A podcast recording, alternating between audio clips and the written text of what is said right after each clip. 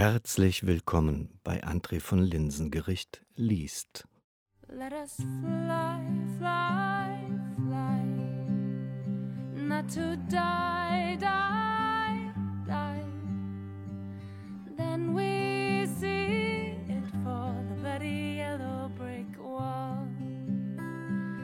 Then we see it for bloody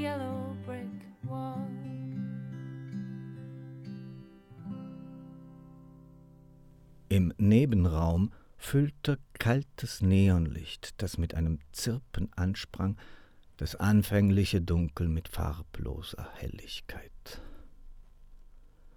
An den Wänden waren Regale aufgestellt, Aktenordner reihten sich schweigend aneinander.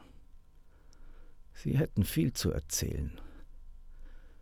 Ein großes Fenster öffnete den Blick in den benachbarten Verhörraum, in dem sie zuvor gesessen hatten. Es war die Rückseite des Spiegels, der die beiden Räume teilte und doch zumindest einseitig miteinander verband. Auf einem großen Tisch in der Mitte des Raumes lagen bedruckte Papiere, handschriftliche Notizen, Schwarz-Weiß-Fotografien. Setz dich. Alex Vater ließ keine Widerrede zu und ließ sich mit einer zackigen Bewegung auf einen Stuhl fallen. Ich sagte, dass sie mitten unter uns sind. Es wird dein erster Fall. Mein erster Fall? Alex setzte sich wie betäubt neben ihn und hob verwirrt die Augenbrauen, spürte eine Last, die ihn niederdrückte. Bisher hatte er ihr, der Staatsräson, ausweichen können. Jetzt erwischte sie ihn kalt. Eigentlich eine klare Sache. Wir haben sie schon länger im Visier. Kommen aus Görlitz. Ein Ehepaar mit Tochter etwa in deinem Alter. Er fiel auf durch Spionage in Bautzen. Sie arbeitete in der Poststelle, gab staatsfeindliche Schriften weiter, anstatt sie auszusortieren. Zwangsversetzt. Wir dachten, sie hier in Halle erziehen zu können. Stattdessen gehen sie regelmäßig zu konspirativen Treffen nach Leipzig. Manche lernen es halt nie. Sein Vater reichte ihm die Unterlagen. Alex nahm sie entgegen.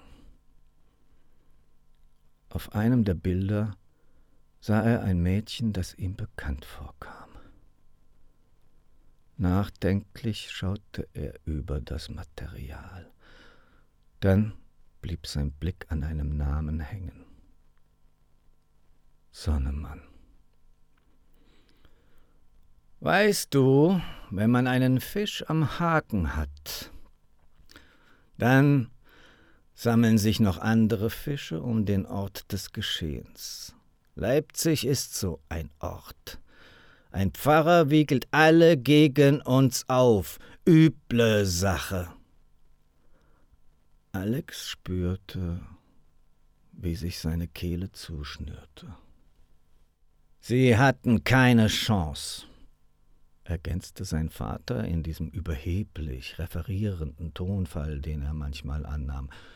Sie konnten uns nicht entkommen. Das gesammelte Material reicht bereits aus, um sie zuzuführen. Zwischen drei und vier Jahren Bautzen. Das wird Ihnen gut tun. Der Mann mit Brille kam herein, schüttelte schweigend den Kopf und überreichte Alex Vater einen Zettel, der ihn kurz überflog. Verdammt! Wie konnte das passieren? war seine verärgerte Reaktion.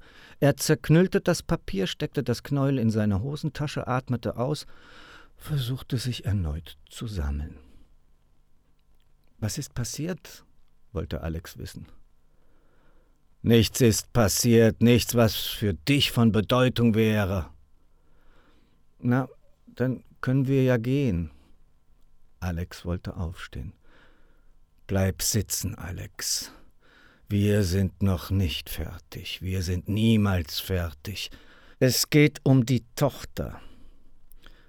Vielleicht sollten wir ihr eine Chance geben. Eine Chance, wie meinst du das? Alex spürte, dass etwas unaufhaltsam auf ihn zurollte. Du kannst ihr eine Chance geben, hier im Keller.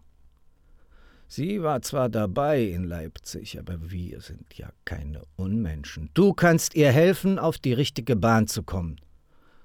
Sein Vater sah ihn auffordernd an. Alex wollte weg. Es war wie eine Schlinge, die sich langsam zuzog. Der Mann mit Brille stand hinter ihm, blies ihm seinen Zigarettenqualm in den Nacken. Alex musste husten. Vielleicht tat er es auch nur, um Zeit zu gewinnen, sich eine passende Ausrede auszudenken. Wie, wie soll ich ihr helfen können? Sein Vater grinste, schüttelte den Kopf, spielte mit seiner Überlegenheit. Du musst ihr klar machen, auf welcher Seite sie steht, nämlich auf der falschen. Du kannst das. Ihr seid etwa gleich alt, Sie wird dir glauben. Vater, ich, ich weiß nicht. So etwas habe ich noch nie gemacht. Außerdem sind Ihre Eltern. Dann ist es halt das erste Mal.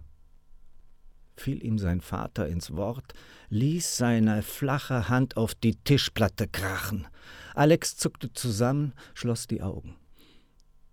Es folgte eine bedrückende Stille.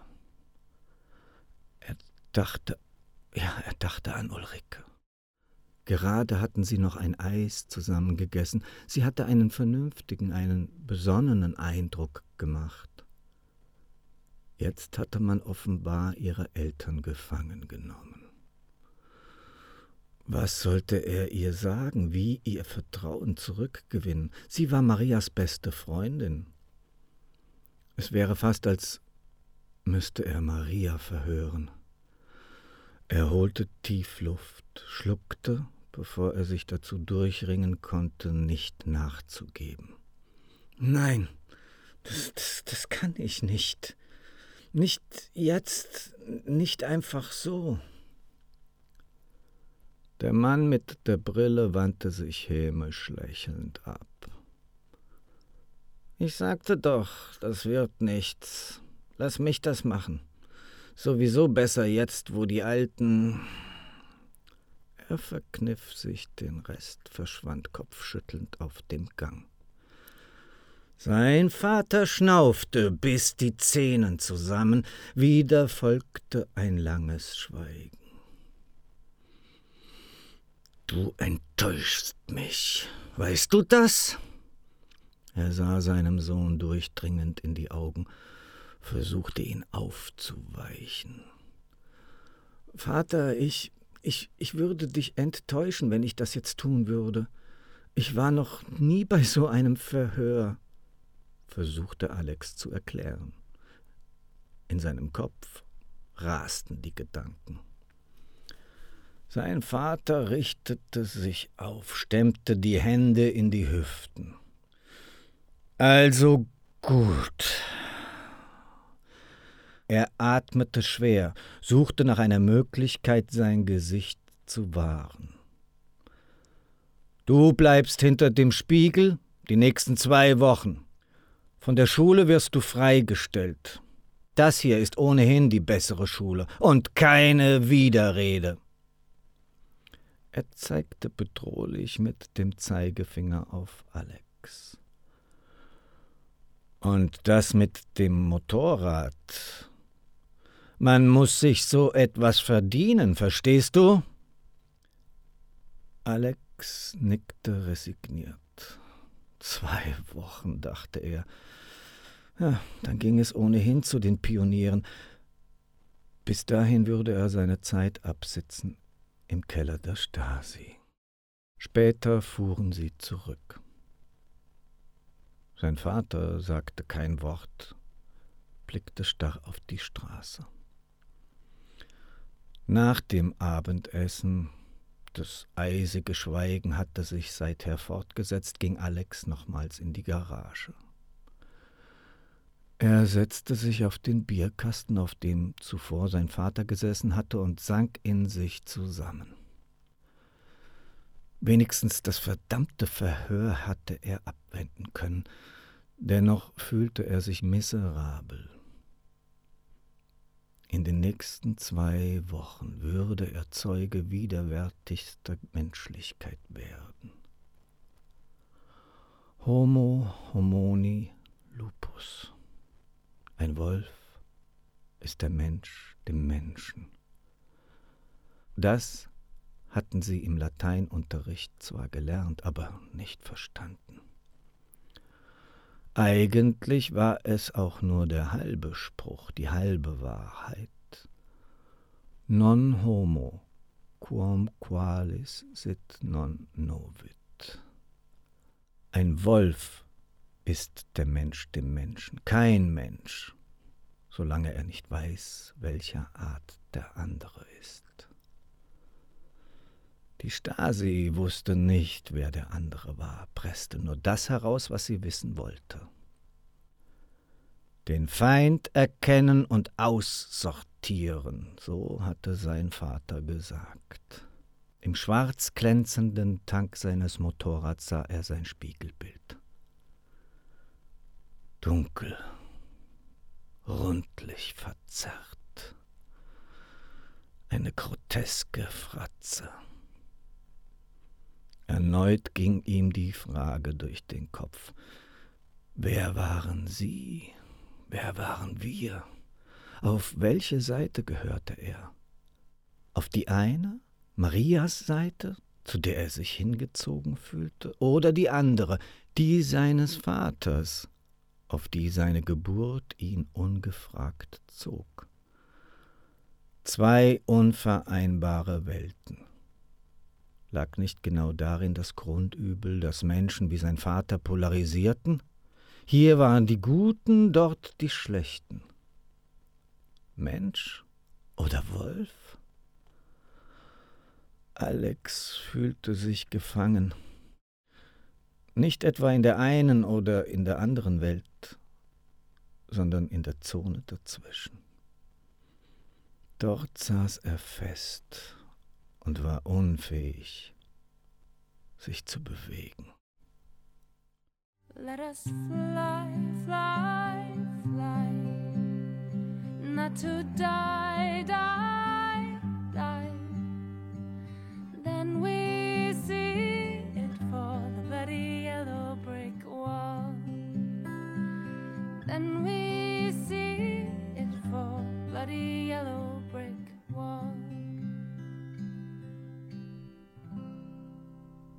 Nachdem Ulrike die Wohnung von Marias Eltern verlassen hatte, entschloss sie sich nicht durch die Haustür, sondern durch den Entlüftungsschacht des Luftschutzkellers im Nachbareingang in ihre Wohnung zurückzukehren.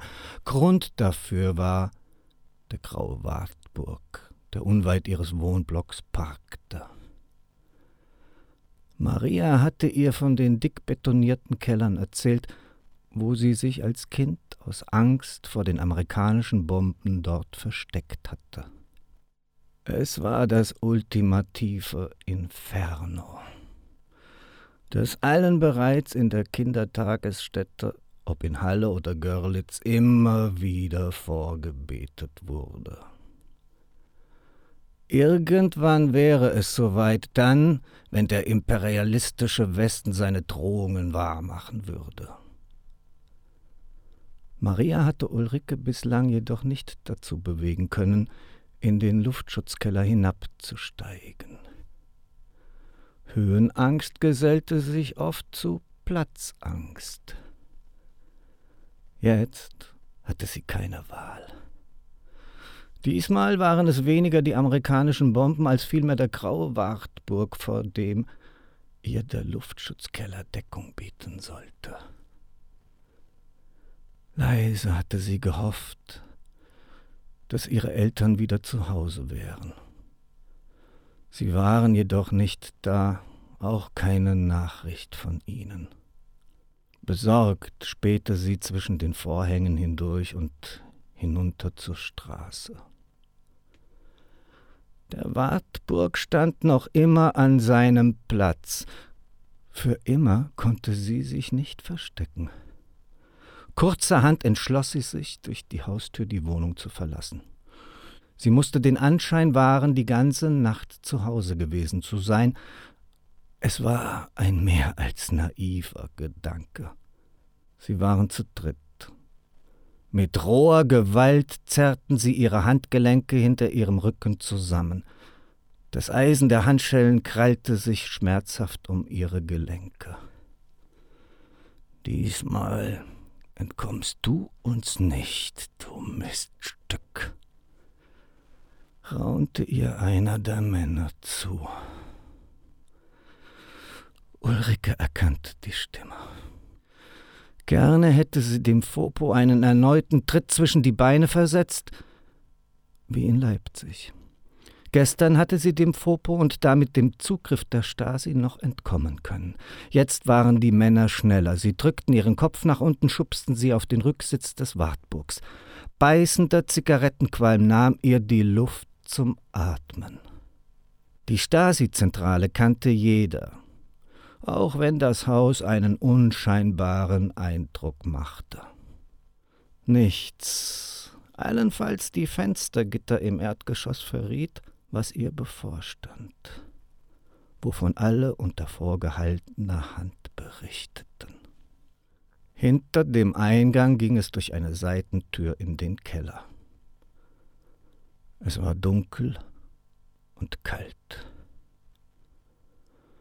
Sie fing an zu zittern. Sie wurde in einen kahlen Raum gestoßen. Wenigstens die Handschellen hatten sie ihr abgenommen. Ein Holzgestell, es war eine Pritsche, stand an der Seite gegen die Wand geklappt. Sonst war der Raum leer. Ein vergittertes Fenster knapp unter der Decke ließ einen fahlen Lichtschimmer hinein. Die schwere Eisentür fiel ins Schloss, die Verriegelung klackte zweimal. Sie war gefangen in einer Zelle, einer Gefängniszelle. Ihre Platzangst meldete sich zurück. Sie schloss die Augen und versuchte ihren rasenden Puls zu beruhigen. Es war nicht die einzige Angst, gegen die sie sich wehrte. Es würde jemand kommen, der sie verhören, der ihr vielleicht Schmerzen zufügen würde, wenn sie nicht geständig wäre. Sie wusste inzwischen mehr, als sie preisgeben durfte. Sie klappte die Pritsche auf und setzte sich auf das nackte Holz. Stunden vergingen. So wie ihre Kehle eintrocknete, so meldete sich ihre Blase. Früher oder später würde sie sich erleichtern müssen. Hey, ist da jemand? Ich muss mal aufs Klo. Entfernte Schritte kamen näher. Eine schwere Tür krachte ins Schloss. Die Schritte entfernten sich wieder. Hallo, hört mich denn keiner? Inzwischen war es draußen dunkel geworden. Sie konnte gerade eben noch die Hände vor ihren Augen sehen. Sie zitterte am ganzen Körper. Ihr Unterleib fing an zu schmerzen. Lange würde sie es nicht mehr aushalten. Bitte, lasst mich wenigstens zur Toilette, bitte. Ihre Stimme klang heiser, flehend. Verzweifelt zog sie ihre Schuhe, ihre Strümpfe, dann ihre Hose und ihre Unterhose aus, schleppte sich gebückt in die gegenüberliegende Ecke und hockte sich hin. Der Schmerz ließ nach. Der Gestank und der nasse Boden waren schwer zu ertragen, nagten an dem, was man ihr offenbar nehmen wollte. Menschliche Würde. Es war nicht ihre Schuld, und dennoch ekelte sie sich und schämte sich vor sich selbst. Im Dunkeln tastete sie nach ihren Kleidern. Der Urin hatte sich gleichmäßig auf dem Boden verteilt. Die Strümpfe waren durch den Lattenrost gefallen und lagen in ihrer eigenen Pfütze. Sie schlüpfte zurück in ihre Kleider und ohne Strümpfe in die Schuhe kauerte sich auf den Lattenrost. Wie lange würde man sie hier festhalten, ohne Wasser und Brot? Sie fiel in einen kurzen Schlaf und wurde vom Brennen in ihrer Kehle geweckt. Es war nach wie vor dunkel. Die Zeiger auf ihrer Armbanduhr waren nicht zu erkennen. Hey, ihr verdammten Schweine, lasst mich hier raus! Es war ein kurzer Anflug von Panik, den sie gerade noch unterdrücken konnte. Es war vermutlich genau das, was man bezweckte. Panik, Verzweiflung. Ja, ihr Vater hatte sie gewarnt. Es war nicht schwer, jemanden in eine Lage zu versetzen, in der jeglicher Widerstand in sich zusammenbrach. Sie musste sich konzentrieren. We shall never fall behind the yellow brick wall. Sie hörte Marias Stimme. Es beruhigte sie für einen Moment, auch wenn ihr schmerzlich bewusst wurde, wie weit Wille und Wirklichkeit auseinanderklafften. Als sich das Schloss in der Eisentür bewegte, wurde sie aus einem unruhigen Dämmerzustand gerissen.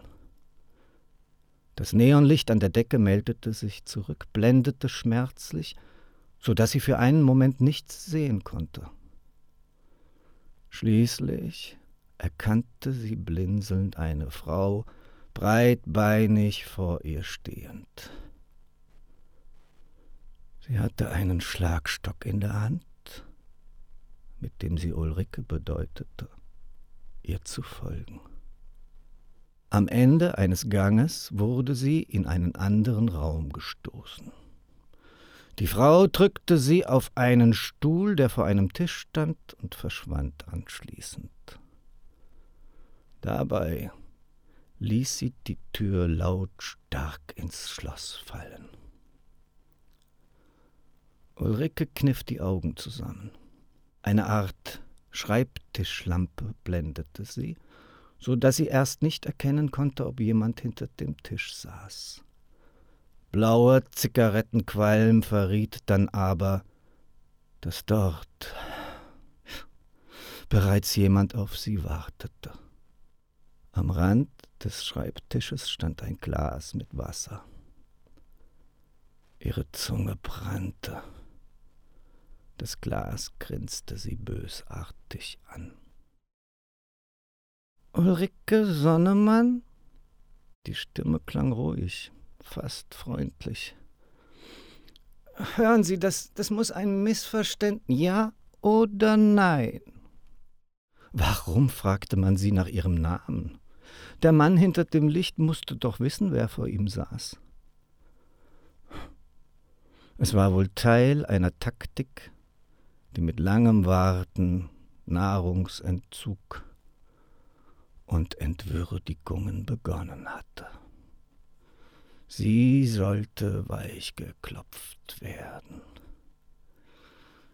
Sie musste in die Offensive gehen, durfte sich nicht gleich geschlagen geben, musste sich irgendwie wehren. Schweigen war vermutlich besser als jede Antwort. Ja oder nein? Ja. Widerstand war zwecklos. Na also? Der Mann beugte sich etwas über den Tisch und kam damit ein wenig aus dem Lichtkegel hervor. Er hatte eine Glatze, trug eine auffällige Brille, die am Unterrand hell war, deren Oberrand die Augenbrauen verdeckte. Gierig zog er an einer Zigarette, drückte dann den noch glimmenden Rest in einen Aschenbecher. Danach lehnte er sich zurück, und blies den Qualm genüsslich in den Raum. Du enttäuschst mich, Ulrike. Wollten wir nicht zusammenarbeiten? Ich kann mich nicht. Ja oder nein? Es war derselbe Mann, den sie bereits aus der Schule kannte. Sein nichtssagendes Gesicht war seine beste Tarnung. Äh, ja. Es hat keinen Sinn, Ulrike. Wir wissen alles. Wir wollen es nur nochmals von dir hören. Haben wir uns verstanden? Ich, ich weiß nicht. Ja oder nein? Ja, flüsterte sie widerwillig. Ja oder nein? Ich habe es nicht verstanden. Ulrike räusperte sich. Sie hatte keine Wahl, musste mitspielen. Ja. Der Mann zündete sich eine neue Zigarette an, blies den Qualm in ihre Richtung. Gut, aber nicht gut genug. Du warst in Leipzig, nicht wahr? Ulrike überlegte krampfhaft, ob sie lügen sollte. Es gab Zeugen. Es war zwecklos. Ja. Mit deinen Eltern. Ja. Ihr wart in der Kirche. Ja. Gut, das klingt doch schon mal besser. Und jetzt, meine kleine Ulrike, jetzt will ich von dir hören, was ihr dort gemacht habt, du und deine Eltern. G gesungen, Kirchenlieder und gebetet. Was man halt so macht in einer Kirche, nicht wahr? Ja. Seine flache Hand krachte auf den Tisch. Du lügst, und das wird Folgen haben. Das ist nicht. Sie verstummte, als der Mann ein blutverschmiertes Stück Stoff auf den Tisch warf. Es war der Rest von einem Hemd. Erkennst du das? Ulrike nickte. Es gehörte ihrem Vater. Wie bitte? Ich habe es nicht verstanden. Ja, ich weiß, wem es gehört. Deinem Vater. Er hat sich ziemlich gewehrt. War nicht einfach, ihn zu überwältigen. Was habt ihr mit ihm gemacht? Der Mann seufzte, drückte erneut die halb gerauchte Zigarette in den Aschenbecher und klopfte auf die Schachtel. Sie war leer. Verdammt! Er griff nach einem Aktenkoffer, der seitlich am Tisch stand, und legte ihn, nachdem er das blutverschmierte Hemd zur Seite geschoben hatte, auf den Tisch. Die beiden Verschlüsse schnalzten gleichzeitig nach oben. Er holte eine neue Schachtel Zigaretten hervor, verschloss den Koffer wieder und stellte ihn an seinen ursprünglichen Platz zurück. Wir haben Beweise, und du, liebe Ulrike, du steckst mittendrin. Was deine Eltern anbelangt, Sabotage, Staatshetze, Gewalt gegen die Volkspolizei und so weiter und so weiter. Es steht nicht gut. Sie leben? Der Mann zuckte mit den Schultern. Noch. Aber es ist nicht leicht zu überleben, wenn man sich in dieser Weise strafbar gemacht hat. Ulrike versuchte zu schlucken. Ihre Zunge blieb am Gaumen hängen. Das Glas Wasser schimmerte im Schein der Lampe. Er sah ihren Blick. Oh, hab ich vergessen. Hier ist etwas zu trinken. Er schob das Glas zu ihr herüber. Ulrike nahm es in beide Hände und trank es in einem Rutsch aus. Mehr? Wir sind ja keine Unmenschen. Eine Flasche stand auf dem Boden. Er nahm sie in die Hand, drehte den Verschluss auf und ließ das Wasser sehr langsam in das Glas laufen. Also, fangen wir nochmals von vorne an. Wenn du kooperierst, können wir vielleicht etwas für deine Eltern tun. Vielleicht aber auch nicht. Bitte. Ja, du wolltest etwas sagen? Er riss die Augen auf, was ihm eine groteske Fratze verlieh. Ulrike beugte sich rasch nach vorne und wollte das Glas greifen. Er war schneller, zog es zurück. Später, vielleicht. Damit nahm er selbst einen Schluck aus dem Glas. Ulrike sah ihn verzweifelt an. Meine Eltern, sie. Er stellte das halbvolle Glas auf den Tisch und schob es ein kleines Stück nach vorne. Was ist mit deinen Eltern? Sie wollen helfen. Helfen? Ist nicht wahr. Ulrike bekam das Glas zu greifen und leerte es erneut in einem Zug. Anderen helfen, das ist alles, was sie wollen. Der Mann schüttelte den Kopf und nahm den mit blutbefleckten Fetzen in die Hand. Sieht das nach Helfen aus? Wie aus dem Nichts krachte seine Hand erneut auf den Tisch. Du könntest ihnen helfen, wenn du nur wolltest. Er warf das zerrissene Hemd Ulrike entgegen. Hier schenke ich dir ein letztes Geschenk deiner Eltern. Wenn du noch etwas für sie tun möchtest, dann will ich mehr hören. Deine Eltern wurden strafversetzt und weißt du warum? Sicher weißt du es. Sie haben einem Verbrecher geholfen, seine Lügen zu verbreiten. Eigentlich steht darauf Zuchthaus.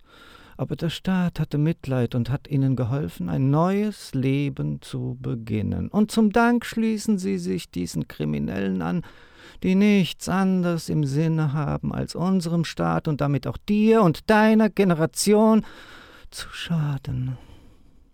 Wir könnten deinen Eltern helfen. Ja, das könnten wir aber, aber nur mit deiner Hilfe. Wenn du dich stur stellst, dann ist es deine Schuld. Wenn sie in Sibirien verrecken, hast du verstanden, Ulrike? Es wäre deine Schuld. Sie spürte ihre Unterlippe zittern und nickte zaghaft. Ich will Ihnen helfen, ja.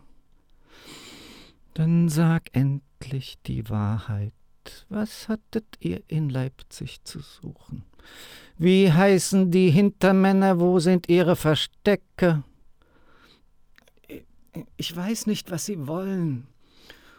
Gut, also gut, dann er atmete ein paar Mal tief ein und aus. Dann sprang er plötzlich auf zur Tür und schlug mit der Faust dagegen. Dann brauchst auch du offenbar etwas Nachhilfe. Die Tür öffnete sich.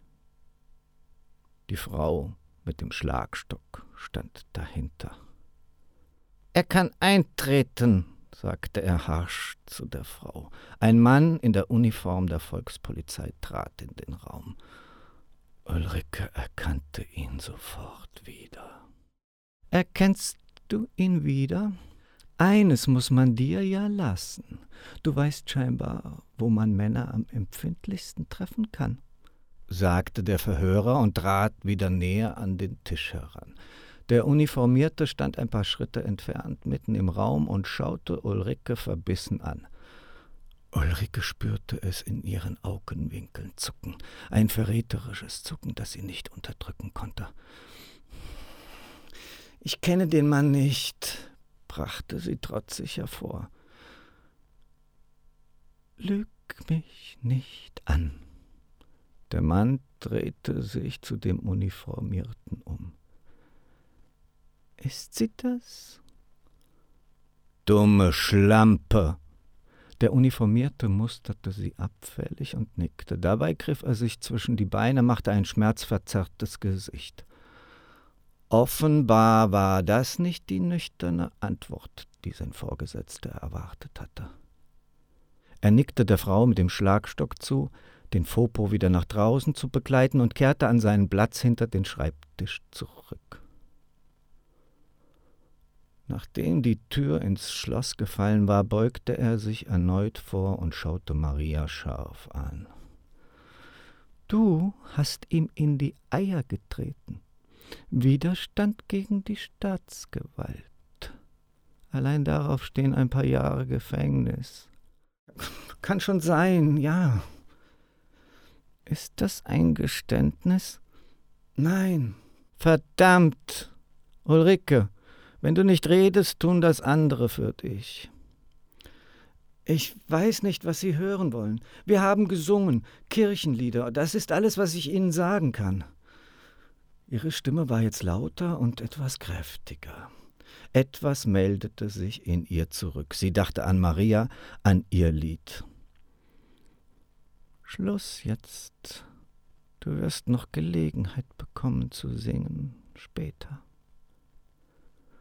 Der Mann stand auf, ging wieder zur Tür und ließ erneut seine Faust dagegen donnern. Sie können die junge Dame mitnehmen, sagte er zu der Frau mit dem Schlagstock. Ulrike stand auf. Die Frau mit dem Schlagstock packte sie am Arm. Das Übliche? Ihre Stimme klang tief, als hätte eine Männerstimme sein können. Das Übliche.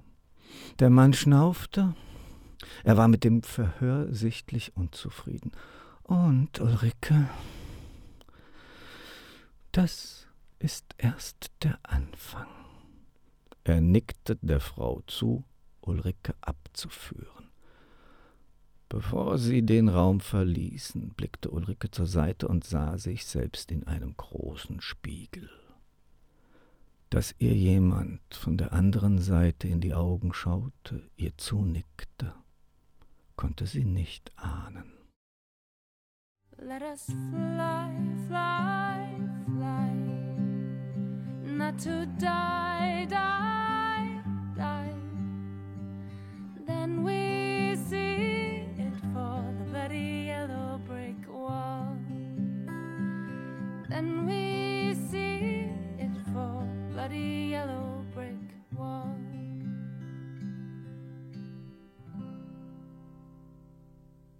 Gedankenversunken stand Maria am Rande des Schulhofs. Pünktlich zum Start der Ferien hatte der Sommer aufgedreht und die Sonne knallte vom blauen Himmel. Der Bus war ebenfalls pünktlich und wollte auch pünktlich Richtung Ostsee abfahren. Pünktlichkeit war das Einzige, worauf man sich in diesen Tagen noch verlassen konnte, musste Maria im stillen feststellen. Sie schmiss ihre Tasche in das aufgeklappte Gepäckfach und bestieg den Bus.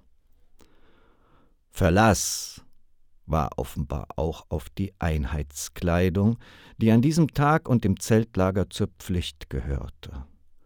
Blaues Hemd mit FDJ-Symbol über dem Ärmel. Es sollte die aufgehende Sonne symbolisieren. Für die meisten war es inzwischen eher Sinnbild für die untergehende Sonne. Dazu hellbraune Hose oder Rock. Für Regentage wurden dunkelblaue FDJ-Anoraks aus einem Polyestergemisch verteilt. Maria ließ sich im Bus auf einem der hinteren Sitzplätze nieder. Sie wollte allein sein, schloss die Augen, ließ die Ereignisse der letzten Tage an sich vorbeiziehen. Ihre Gedanken wirbelten durcheinander. ihre Eltern, die Kretzig, Lisa, Alex und dann immer wieder Ulrike. Die Abfahrt verzögerte sich. Sie musste für einen Moment eingeschlafen sein und erwachte mit rasendem Herzschlag. Ihr Kopf dröhnte. Wo war Ulrike? Sie musste sie suchen. Sie sah sich hektisch um. Noch immer standen sie auf dem Schulhof. Sie wollte fluchtartig den Bus verlassen, um nach Ulrike zu suchen. Aber wo sollte sie anfangen? Es gab keine Spur von ihr und fragen konnte sie auch niemanden. Es war ein bedrückender Gedanke, allein an die Ostsee zu fahren, ihre beste Freundin in einer mehr als ungewissen Situation zurückzulassen. Vermutlich würde man Ulrike erneut verhören, und das konnte sich Tage, ja wochenlang hinziehen. Sie versuchte, die Gerüchte von zermürbenden Jugendgefängnissen, den berüchtigten Jugendwerkhöfen, zu ignorieren. Aber sie konnte es nicht, weil vieles dafür sprach, dass Ulrike und ihre Eltern gerade in solchen Einrichtungen gefangen gehalten wurden. We shall not fall behind the yellow brick wall, murmelte sie trotzig vor sich hin. Es war Ulrikes Vers. Sie war stark. Sie würden sich wiedersehen. Maria blickte sich um, sie wollte wissen, wer noch im Bus saß. Und dann zuckte sie zusammen. Jeden hätte sie im Bus erwartet, nur nicht das Mädchen, das sie jetzt sah. Direkt hinter ihr saß Lisa. Abkommandiert zum Bespitzeln oder hatte es einen anderen Grund, warum sie ausgerechnet hier saß? Als sich ihre Blicke trafen, schaute Lisa schnell demonstrativ zur Seite. Na, doch nicht zu den Pionieren. Maria konnte sich den Kommentar nicht verkneifen. Lisa presste die Lippen zusammen, sagte nichts, sah schweigend aus dem Fenster. Beide blieben alleine sitzen, jede für sich mit ihren unausgesprochenen Fragen. Maria ärgerte sich über ihren Spitzenkommentar. Mehr noch, etwas nagte an ihr. Da war die Erinnerung an letzte Woche, in der sich Lisa ziemlich plump als Spitzel entlarvt hatte. Blöde Ziege waren ihre letzten Worte gewesen. Lisa hatte zu den Pionieren gewollt. Es schien bereits eine ausgemachte Sache. Sie war die Klassenbeste, die 120-prozentige. Auf sie konnten sich die Parteikater verlassen. Und jetzt saß sie hier, allein, auf dem Weg ins Zeltlager. Maria überlegte noch, ob sie sich nicht doch an ihre Seite setzen sollte. Irgendwie tat sie ihr plötzlich leid. Der Busfahrer ließ den Motor an. Es war ein Ikarus, eigentlich für die Stadt gebaut. Der ohrenbetäubende Krach ließ keine Unterhaltung zu, was jede Überlegung, sich neben Lisa zu setzen, überflüssig machte. Nachdenklich streckte Maria ihre Beine zur Seite und lehnte ihren Kopf an die am Fensterholm hängende Jacke. Das rührende Geräusch des Motors und das Ruckeln des Busses über die gläsernen Pflastersteine bekam sie gerade noch mit. Dann fielen ihr erneut die Augen zu. Erst kurz vor der Ostsee wachte sie wieder auf, brauchte einen Moment, um zu realisieren, wo sie war. Die anderen hingen bereits gespannt an den Fenstern. Für die meisten, so auch für Maria, war es die erste längere Reise, das erste Mal raus aus Halle und der näheren Umgebung. Umso mehr ärgerte sie sich, fast die ganze Fahrt verschlafen zu haben. Ein Fluss seitlich der Straße. Oder war es bereits ein Meeresarm? Glänzte blau in der Sonne. Kein Industrieschaum, keine toten Bäume, keine Ratten am Ufer. Für Maria eröffnete sich eine neue Welt. Als der Bus zum Stehen kam, drängelten sich alle nach draußen. Es roch nach salziger Luft, nach Meer, nach Weite. Die gespannte Vorfreude auf das Neue glänzte auf jedem der Gesichter. Die Zelte, in denen sie untergebracht wurden, waren vergilbt, an manchen Stellen eingerissen. Drinnen roch es muffig. Man konnte unschwer erahnen, dass es bei Regen ungemütlich werden konnte und es dann von allen Seiten tropfte. Ganze Rinnsale würden vermutlich ungehindert hindurchfließen. Die spartanischen Liegen waren durchgelegen, die Kissen hart, die Decken fleckig. Und dennoch versprühte alles ein seltsam aufregendes Flair und erinnerte an Ausgelassenheit und Freiheit. Der frühe Nachmittag ihrer Ankunft begann mit einem Fahnenappell. Zettel mit einem Liedtext wurden verteilt, Singen war Pflicht. Bau auf, bau auf, bau auf, freie deutsche Jugend, bau auf. Für eine bessere Zukunft richten wir die Heimat auf. Der Rest der Strophen plätscherte an Maria vorbei. Sie hatte es gelernt, den Mund zu bewegen, mitzusummen und gleichzeitig mit den Gedanken bereits über alle Berge zu sein. Es folgte eine Ansprache. Für Frieden und Sozialismus seid bereit, Genossinnen und Genossen, Unvergänglichkeit unserer sozialistischen Republik. Nur Bruchstücke es waren immer dieselben Phrasen, drangen in ihr Bewusstsein. Maria ließ es über sich ergehen.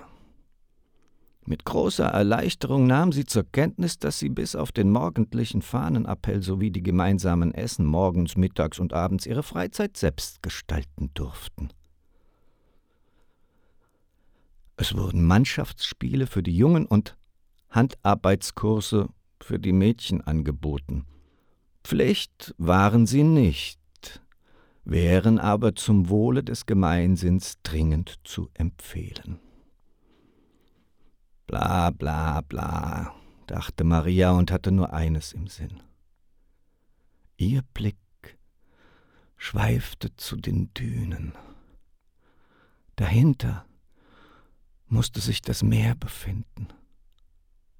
Noch nie hatte sie das Meer gesehen, nur auf Bildern. Omahede hatte davon erzählt. Schon damals hatte sie sich vorgenommen, die Tage am Meer zwischen den Dünen zu verbringen, sich im Sand zu räkeln, ihre Lieder zu singen. Es war nicht leicht gewesen, die Organisatoren davon zu überzeugen, dass sie ihre Gitarre mitnehmen dürfte. Die Aussicht, sie könne ja das ein oder andere Arbeiterlied anstimmen, hatte dann doch gesiegt. In Wirklichkeit wollte sie an ihrem Lied schreiben. Fly, fly, fly. Sie musste aufpassen, es nicht zwischendurch zu pfeifen oder gar zu singen. Nicht nur der Text, auch die Sprache hätten ihr Ärger eingebracht. Englisch, Diktion des imperialistischen Klassenfeindes, Ausdruck von Dekadenz und moralischem Verfall. Schrecklich. Heimlich kursierten jedoch die westlichen Schlager. Jeder kannte sie, jeder sang sie, die meisten für sich allein. Noch konnte sie nicht weg musste das Ende der Zeremonie abwarten. Ihre Gedanken sprudelten jedoch bereits über.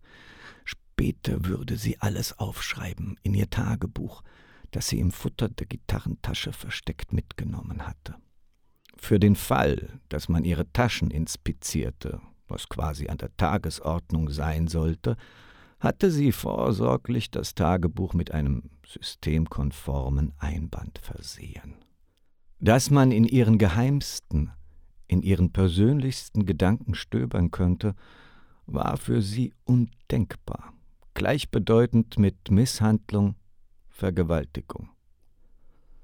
Sie wusste, dass es riskant war, Gedanken und Gefühle aufzuschreiben.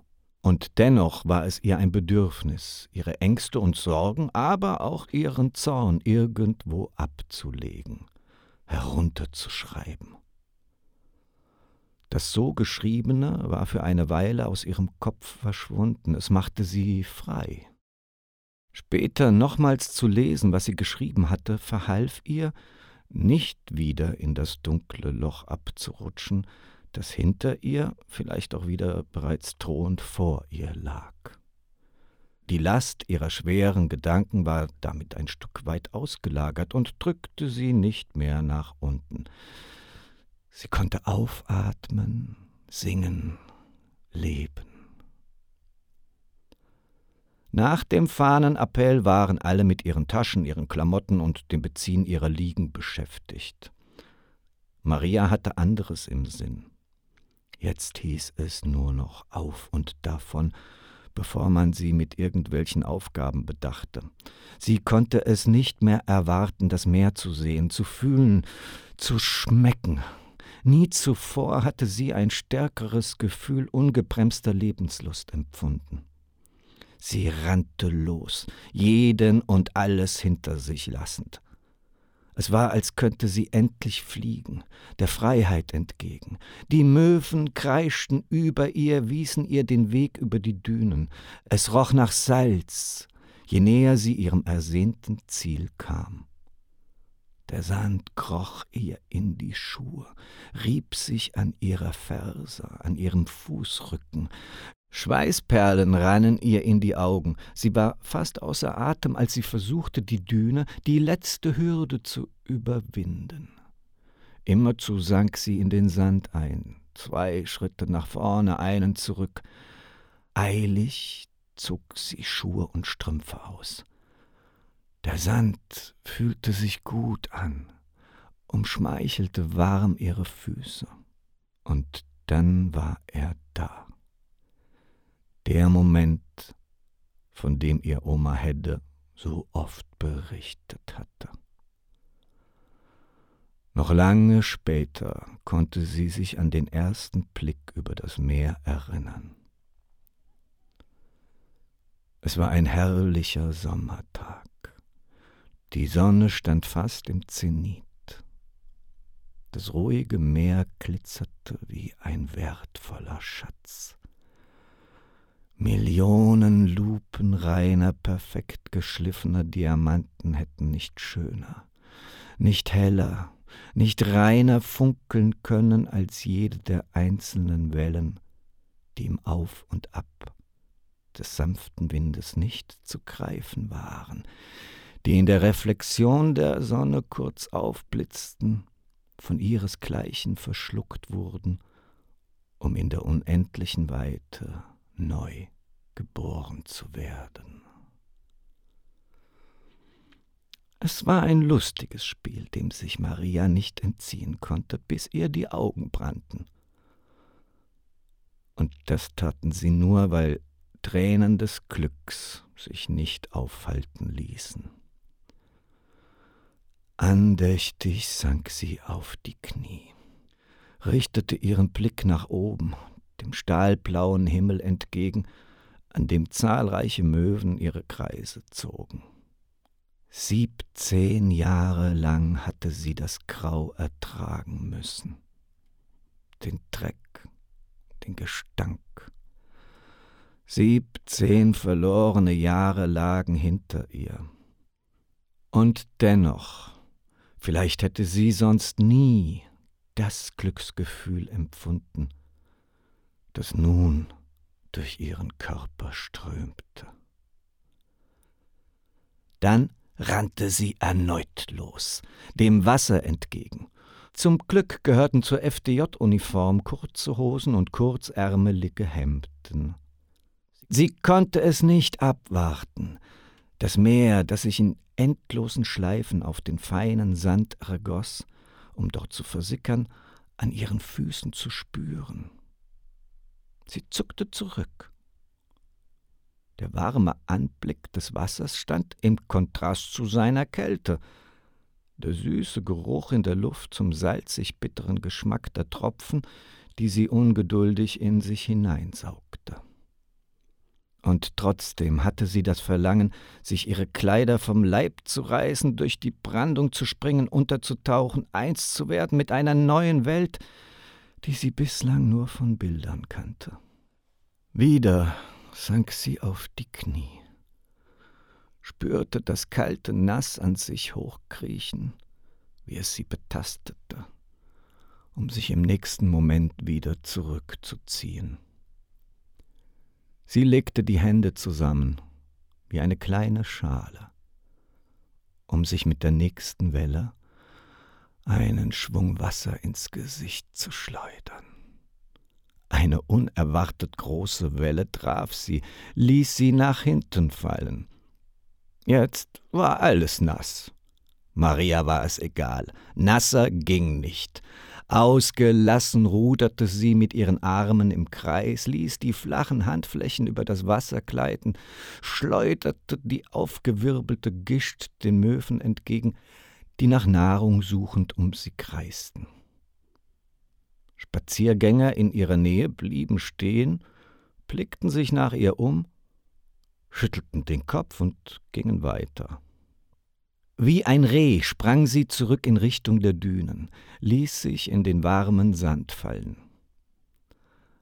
Da ihre Kleider vollkommen durchnässt an ihrem Körper klebten, wurde ihr jedoch rasch kühl. Der Wind hatte aufgefrischt. Sie zitterte leicht, kauerte sich dicht an den Hang einer Düne, versuchte die Wärme zu nutzen, die von ihr ausging. Die kriechende Kälte war jedoch schneller, klammerte sich an ihr fest. Sie wollte zurück. So wie sie aussah. Der feine Sand klebte hartnäckig an ihrer FDJ-Uniform, würde sie jedoch mit Disziplinarmaßnahmen rechnen müssen, und das an ihrem ersten Tag. Sie entschloss sich, sich weiter hinter die Dünen zurückzuziehen, um Schutz zu suchen vor dem Wind, der immer stärker vom Meer kam. Als sie einen guten Platz gefunden hatte, kauerte sie sich an die Düne und blickte sich um. Es war weit und breit niemand zu sehen.